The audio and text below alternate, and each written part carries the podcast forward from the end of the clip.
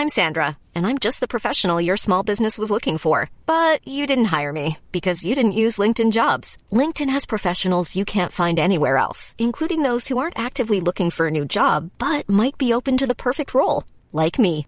In a given month, over 70% of LinkedIn users don't visit other leading job sites. So if you're not looking on LinkedIn, you'll miss out on great candidates like Sandra. Start hiring professionals like a professional. Post your free job on linkedin.com/people today. Millions of people have lost weight with personalized plans from Noom, like Evan, who can't stand salads and still lost 50 pounds. Salads, generally, for most people, are the easy button, right? For me, that wasn't an option. I never really was a salad guy. That's just not who I am. But Noom worked for me. Get your personalized plan today at Noom.com. Real Noom user compensated to provide their story. In four weeks, the typical Noom user can expect to lose one to two pounds per week. Individual results may vary. Hello, and welcome to the Queens of England podcast. Episode 22 Isabel of France, the daughter of the carbuncle.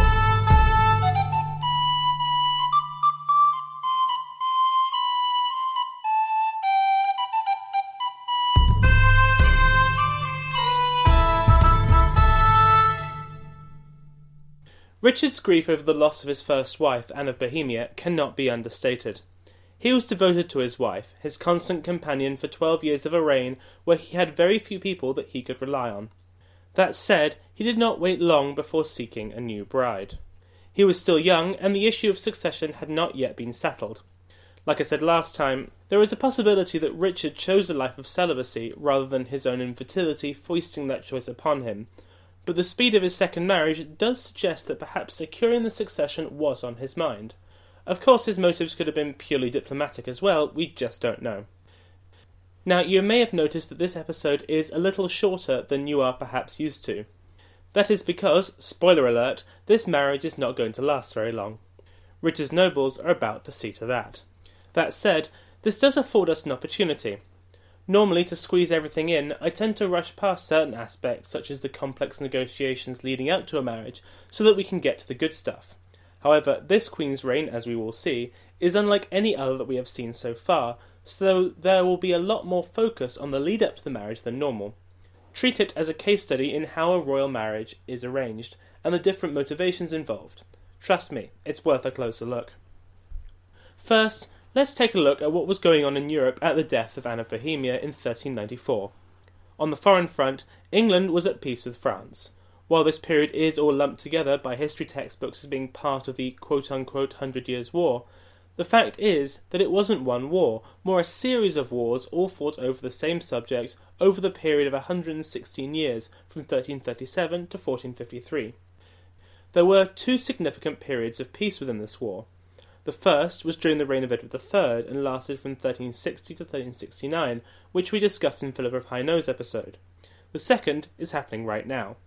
It started in 1389 when Richard II signed a three year truce with the French King Charles VI, and this would last until the reign of Henry V.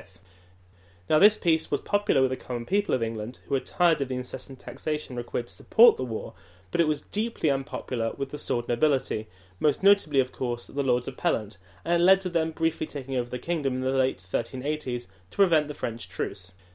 Richard, as I discussed last time, was not a martial king. Spending his reign off on campaign in France to secure the French crown for himself held no interest to him. Unlike his nobles, he did not hark after glory and foreign treasure. So, we're now in this period of peace, which means that suddenly the French marriage market was open again. Yes, the two countries were on opposite sides of the Western Schism, but marriage was too important a diplomatic tool to be blocked by that. Both Charles and Richard were keen to secure their truce, and so, as soon was considered proper, Charles suggested that Richard marry into his family, specifically his daughter Isabel. Now, for this, we are blessed with one of the most extraordinary documents from the Middle Ages, the Letter to King Richard, sent by Philippe de Mézières. Now, the term letter is rather misleading, as this is monstrously long. When I went to research this, I expected a quote in a book, but no, the letter is the book, the English translation taking up 72 pages. Now, I'm going to quote this in detail because this piece of French propaganda is one of the great treatises on medieval royal marriages, plus, it's hilarious.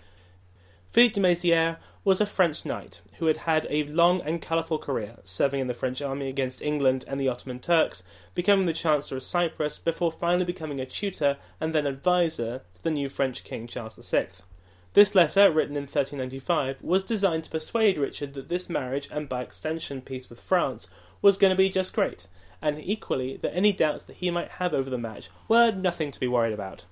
Now, he does this through the most tortured metaphor in the history of, well, language, using the idea that Richard was a diamond. Don't ask. I wrote an explanation, but it took up three paragraphs, and even then it didn't get to the rub of the thing. Philippe also uses the idea that Charles was a carbuncle, a kind of red gemstone. Again, don't ask. This is how Philippe discusses the marriage in detail. Quote, most worthy kings of France and England, so that the love you have for one another may be perpetuated, it is my longing that the rich diamond, through the holy sacrament of marriage, should become son to the shining carbuncle, and so shut the mouths of all those who ask for the five footed sheep, that is, war, which might result from the other hazardous marriage already discussed in its proper place. This holy alliance is the most speedy way to silence everyone. Thus the two kings would be like father and son, dwelling in harmony in one temple of God, in one love, and in a single will. This other marriage was a suggestion that Richard once again marry internally to the daughter of one of his opponents, one who would seek renewed war with France. Next, Philippe goes on to discuss one of the difficulties in this match Isabel's age. Now, we've had a lot of young queens on this show. Indeed, there was a stretch back in the 13th century where every queen seemed to be married at the minimum age of 12. Well, Richard was proposing to break that record because in 1395 Isabel was only six, possibly five. So, how could this possibly be legal? Well, we are in a slight grey area here, but essentially the couple could theoretically be married and Isabel could become queen, but they wouldn't live together as man and wife until she reached that magical age of 12, where they could finally make the marriage official, i.e., consummated. A medieval marriage was not considered legitimate without consummation. Indeed, that was one of the most common avenues for annulment, but of course, marriages were meant for reasons that often couldn't wait until one or both of the parties were 12. Thus, you could get all the diplomatic advantage early and then get the important things like heirs later. This would mean a very complex marriage contract, but we'll get to all that. Philippe, of course, knew the objections to the match, and so sought to ease the king's mind. He first uses the idea that the question of whether a king could or could not have children was not up to him, it was up to God. Quote, if anyone should argue that the daughter of the carbuncle is over young, and that it is expedient that the diamond should take to wife a woman from whom he could soon hope to have children, for the comfort of himself and his loyal subjects, to this it may be replied, Bear in mind the will and favour of God, that is to say, that although the diamond, on the advice of his subjects, may marry a lady, good, beautiful, and of the right age, yet to have issue, i.e., kids, as quickly as human beings desire, does not fall within the power of man's free will, for this gift of God to have children, and worthy ones, is reserved to the decree of divine providence alone. So here, he is essentially saying, what's all the rush here? God alone decides when you will be blessed with children, and He will reward you in His own good time. Why not wait for the quality kids you will have with Isabel than take a chance with some other floozy who may not bear you kids anyway? As a side note, I'm not sure how well Richard would have taken this, given that his beloved first wife Anne did not bear him children. Philippe's inference here is that any barren woman is spiritually suspect, not something Richard would have appreciated given the strength of his love for his dead wife. Oblivious of the offence that he'd just caused, Philippe then goes on to my favourite part of the letter, where he describes the advantages of marrying a girl when she is very young rather than someone older. To do this, he breaks out another of his beloved tortured metaphors. Quote, it is well known that if a man wishes to have the greatest benefit from the use of a horse in battle or elsewhere, it is necessary that that horse should have been well trained when young, and become obedient to the commands of the bridle and to other guidance. And, further, it is recognized that the man who has trained the horse will get more profit from it than anyone else. But wait, there's more. Quote, the elephant is one of the largest beasts in the world and one of the fiercest, and yet this same elephant, carrying on his back a wooden tower holding thirty soldiers, can be controlled by one unarmed man, whom he obeys at all times. How wonderful! This elephant was thus trained while young to obey this one man alone, to the amazement of all, and it is beyond the power of man to train an elephant once he is full grown. This rough comparison may be suitably applied to both men and women, who usually retain the bent and instruction given them in their young, giving them in their young age into their maturity, as is the case with camels. Wow. Okay, so there is a lot to unpack here. Philippe's references to women as sort of feral beasts that must be taught and trained to obey their male masters is an incredibly telling indictment of the role that women were expected to play in late 14th century society. You can tell the fear that Philippe has of women, this dangerous other that must be tamed to create this ideal Stepford wife that all men desired. Men, according to Philippe, were supposed to dominate their wives in a sort of master slave dynamic, not the sort of partnership dynamic that we saw in earlier queens. Next, and on a similar theme, he finishes off his animal examples by attacking Isabel's mother. Quote, now let us turn to the training of women, and especially of young women of high estate, the proverb says that daughters, in good habits or bad, copy their mothers. The ways that they have learned from their mother in childhood they usually keep when grown up, and it is no easy matter to change the habits to which they are inclined by long use. I'll come back to this question about Isabel's mother in a bit, because first I want to finish off Philippe's comments on the marriage of Richard and Isabel. Quote, it may be said on reflection that it would be easier to entrust the guard of a great flock of poultry to Mr. Fox and expect him to do his duty without attacking them than it would be to change the nature and habits of certain young women accustomed from youth up to follow their own will and inclinations. The training of young girls, I don't say all, but some, is no less effective, if truth be told, than the training of elephants. And so the final flourish. The argument the best way to obtain a good, obedient wife is to brainwash them from an early age. Who says that marriages in the Middle Ages were devoid of romance? That reference to Isabel's mother brings us neatly onto her parents, as they are two very interesting people. Her father was Charles VI of France, who was, in the words of the time, mad. He had come to the throne at the age of eleven and had obtained his full majority ten years later, but not long after he showed signs of being extremely mentally unbalanced. In 1392, in one of his psychotic fits, he killed a number of his knights while on the road.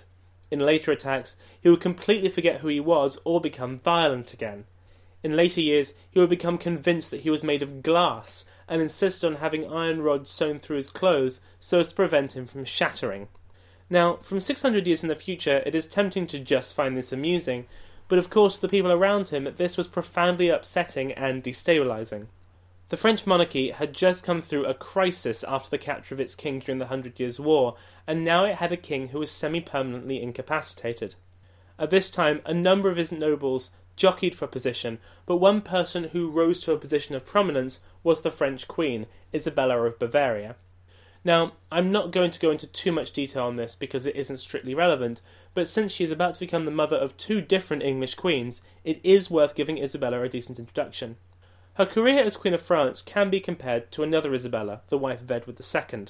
She is also considered by many to be a significant inspiration behind George R. R. Martin's character in A Song of Ice and Fire, Cersei Lannister, which, if you've read the books or seen the show Game of Thrones, says it all. She became regent after the madness of her husband became apparent, and took the reins of government, at least in name, whenever the king was incapacitated. Now, historians differ on just This is Paige, the co-host of Giggly Squad, and I want to tell you about a company that I've been loving, Olive and June. Olive and June gives you everything that you need for a salon quality manicure in one box. And if you break it down, it really comes out to $2 a manicure, which is absolutely insane. It's also so easy to get salon worthy nails at home with Olive and June. The difference between how your nails used to look when you did them yourself and now with the Mani system is a complete game changer. The best thing about Olive and June too is it's a quick dry. Dries in about one minute, lasts for five days, and full coverage in up to one to two coats. Visit oliveandjune.com slash perfect Mani 20 for 20% off your first system. That's oliveandjune.com slash perfect Mani 20 for 20% off your first system. Hiring for your small business? If you're not looking for professionals on LinkedIn, you're looking in the wrong place. That's like looking for your car keys in a fish tank. LinkedIn helps you hire professionals you can't find anywhere else, even those who aren't actively searching for a new job but might be open to the perfect role. In a given month, over 70% of LinkedIn users don't even visit other leading job sites. So start looking in the right place. With LinkedIn, you can hire professionals like a professional. Post your free job on linkedin.com slash people today. Millions of people have lost weight with personalized plans from Noom. Like Evan, who can't stand salads and still lost 50 pounds. Salads, generally, for most people, are the easy button, right? For me, that wasn't an option. I never really was a salad guy. That's just not who I am. But Noom worked for me. Get your personalized plan today at Noom.com. Real Noom user compensated to provide their story. In four weeks, the typical Noom user can expect to lose one to two pounds per week. Individual results may vary. How harshly we should view Isabella, but certainly contemporaries castigate her as a spendthrift, debauched, and incompetent ruler who turned the French court into an orgy of sex and greed. She was also accused of sleeping with her brother, Louis Duke of Orleans, who was in a massive power struggle with the Burgundians, leading to the Armagnac Burgundian Civil War. Basically, no one has good words to say about Isabella at this time, which is why Philippe de Mézières makes it very clear about the advantages of taking young Isabel away from her mother's clutches as quickly as possible. Now, I'm not going to go deeply into the extent to which this is an exaggeration or outright fabrication, but let's remember that throughout history, women who sought to take the same amount of power as a man are frequently thought of as being morally wrong and often accused of lurid sexual deviance. It is amazing how often they are accused of some form of incest. See the examples of Lucrezia Borgia and Anne Boleyn, among others. What it means for our story, though, is that for poor young Isabel, her home life must have been very troubled. So, I've been dancing around actually talking about the girl who would become queen, so let's introduce her now. Isabel of France, who is also known often as Isabel or Isabella of Valois, it depends on which historian you listen to, was born in 1389 in Paris. I've already introduced her parents, which would normally be what I would talk about next, so let's talk about her upbringing. I've already mentioned how unstable it would have been, what with her father's insanity and all the power struggles, but we know from French royal records that her mother did take some care for her children's education. There are records for the purchasing of toys, books, and clothes, and so it seems that she was a fairly normally involved mother for her time. By the age of six, though, Isabel had to pack up her toy box and all those books, because it was time to set sail for England. The negotiations for the marriage were, as you might imagine, complicated. The main issue, though, was money. After having had to pay for his first wife and seeing how unpopular that had been, Richard was determined to get top dollar for Isabel. He initially demanded two million francs, but the French said, uh, how about no? So they negotiated Richard's envoys down to 800,000 francs with a 300,000 franc down payment. Okay, so far so good, but now we get into the clauses. The first thing inserted was a fine of 3 million francs if Charles backed out of the deal. Charles also had to pay the cost of getting Isabel to Calais, where the nuptials would take place. Next, they planned for the worst. If Isabel should die before the age of 13, not a ridiculous worry given that she would be moving to a strange new place at such a young age, then Richard would get to marry another daughter of Charles and keep half the dowry. If Richard should die, unlikely given his age, but possible, Isabel would get 500,000 francs plus a large maintenance grant from England. Finally, provision had to be made for the fact that they were below the canonical age of marriage, and so though they might be getting married right now, they could not be canonically wedded until she reached the age of 12. If Isabel rejected Richard at that age, then the whole dowry was Richard's. If Richard rejected Isabel, then he must send double the dowry back in compensation. And that is not to mention, of course, the principal attraction of the match. When the contract was signed on the 9th of March 1396, they also agreed to a 28 year long truce. The negotiations for the marriage had taken place between envoys, of course, and so the first time that Richard and Charles met was at Calais. As was usual at these international summits, it was all a big contest of who had the biggest tent, the flashiest weapons, the best knights, give the most expensive gifts, etc. They were married at the Church of Saint Nicolas on All Saints' Day, and soon after the seven year old Queen of England set sail to her new home. It would not be a journey without incident, however, as some of the ships in the royal party were wrecked on their journey across the Channel. Then, when they arrived in London, so many people had gathered to catch a glimpse of the young queen that many were killed in a crush and stampede. In such a superstitious time, these were not good omens. Isabel then went to the tower, and God only knows what she was thinking right then. If she understood much of what was happening, then it must have been incredibly confusing. Have I mentioned yet that she was only seven? The next day, 4th of January 1397, she rode in procession with twenty ladies leading twenty knights as companions, and was crowned queen, as was traditional, at Westminster Abbey the next day. Though one can only imagine how comical it must have been to see the great crown jewels of the kingdom on the head and in the hands of a seven year old. I'm surprised that they could get her even just to sit still.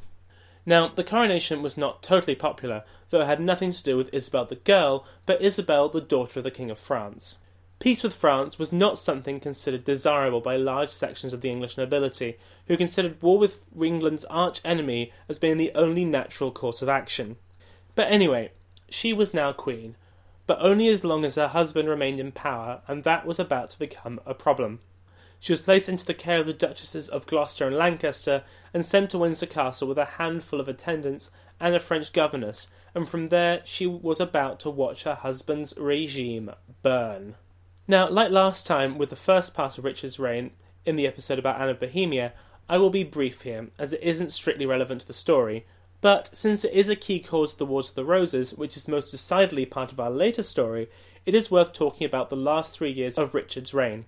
In 1397, the same year that he married Isabel, he heard intelligence of a plot hatched by the Duke of Gloucester, his uncle, and the Earl of Arundel to depose him and run the country as regents. Apparently, he was visiting his wife Isabel at the time and immediately set out to greet his uncle. He set a trap for him and rode with him to London, whereupon he was captured by a group of loyal knights, taken to Calais, and killed. Now, Gloucester had been a leading light in the Lords Appellant grouping that had caused Richard so much trouble in the early part of his reign, and Gloucester's allies saw this as the beginning of Richard's revenge. Remember how Edward II had taken revenge on the murderers of Piers Gaveston? Well, the Lords Appellant were fearing that history was repeating itself. Their suspicions were confirmed when another of their number, the Earl of Warwick, was arrested and would have been executed if he had not offered all his goods in exchange for his life. Arundel, though, another appellant, was executed for his part in the alleged plot. His revenge now almost complete, Richard promoted five new men to duchies, including his cousin Henry Bolingbroke, the son of John of Gaunt, who became Duke of Hereford. This made Bolingbroke a rich man, and of course, as the heir to the Duchy of Lancaster, he was in line for a huge inheritance. At this time, Henry was a loyal magnate to Richard, despite being a former Lord Appellant, but that was about to change. He went to the king to tell him that the Duke of Norfolk was now plotting against him as well, but in this Richard saw only pound signs. Norfolk and Bolingbroke were the only two remaining Lords Appellant, and Norfolk, of course, denied it all, and so Richard decreed that the matter could only be solved through single combat.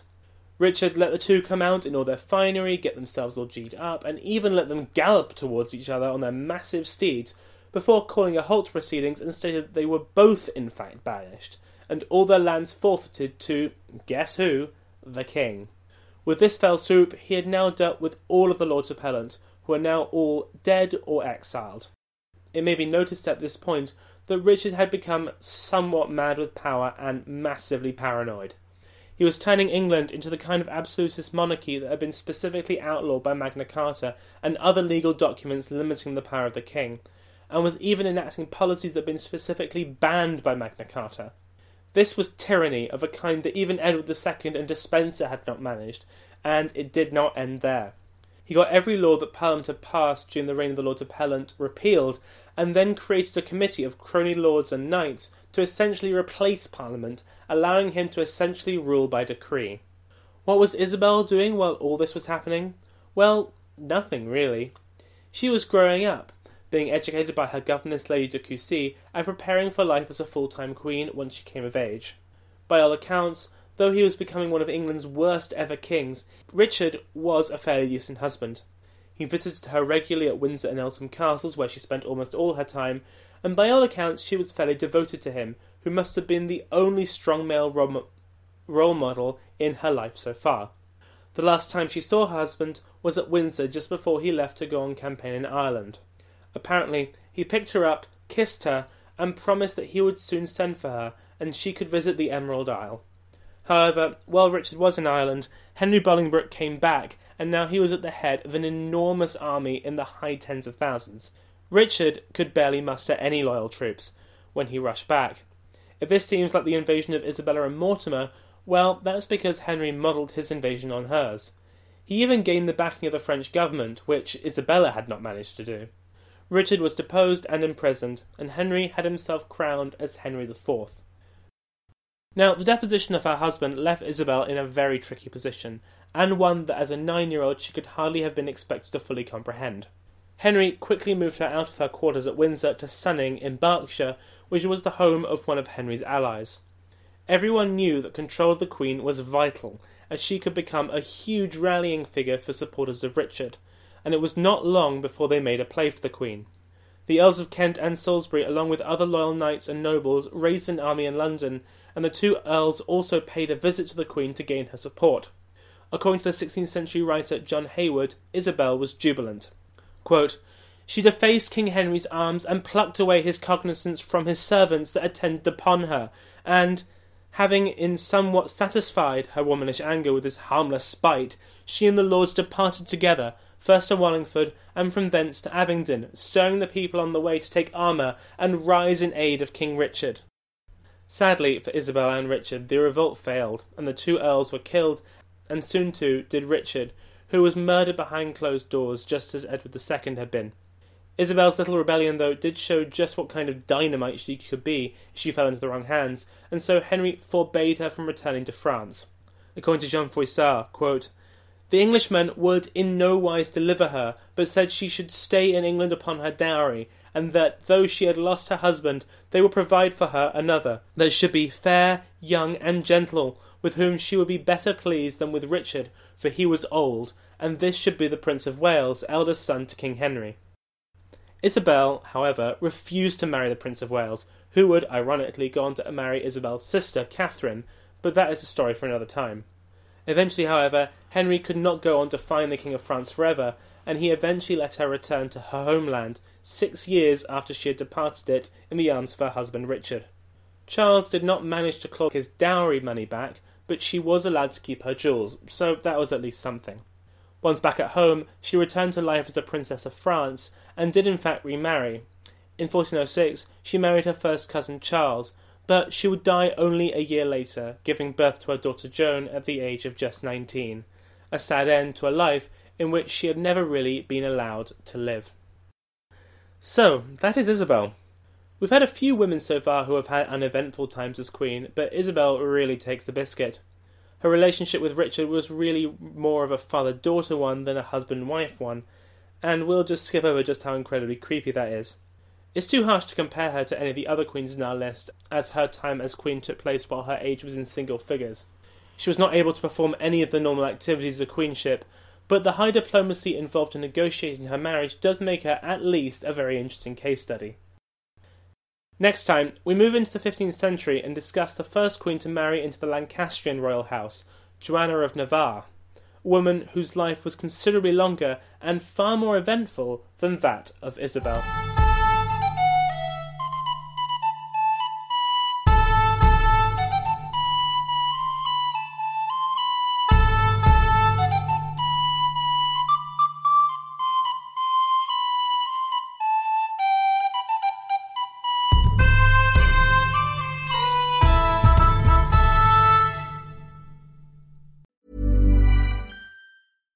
Even when we're on a budget, we still deserve nice things.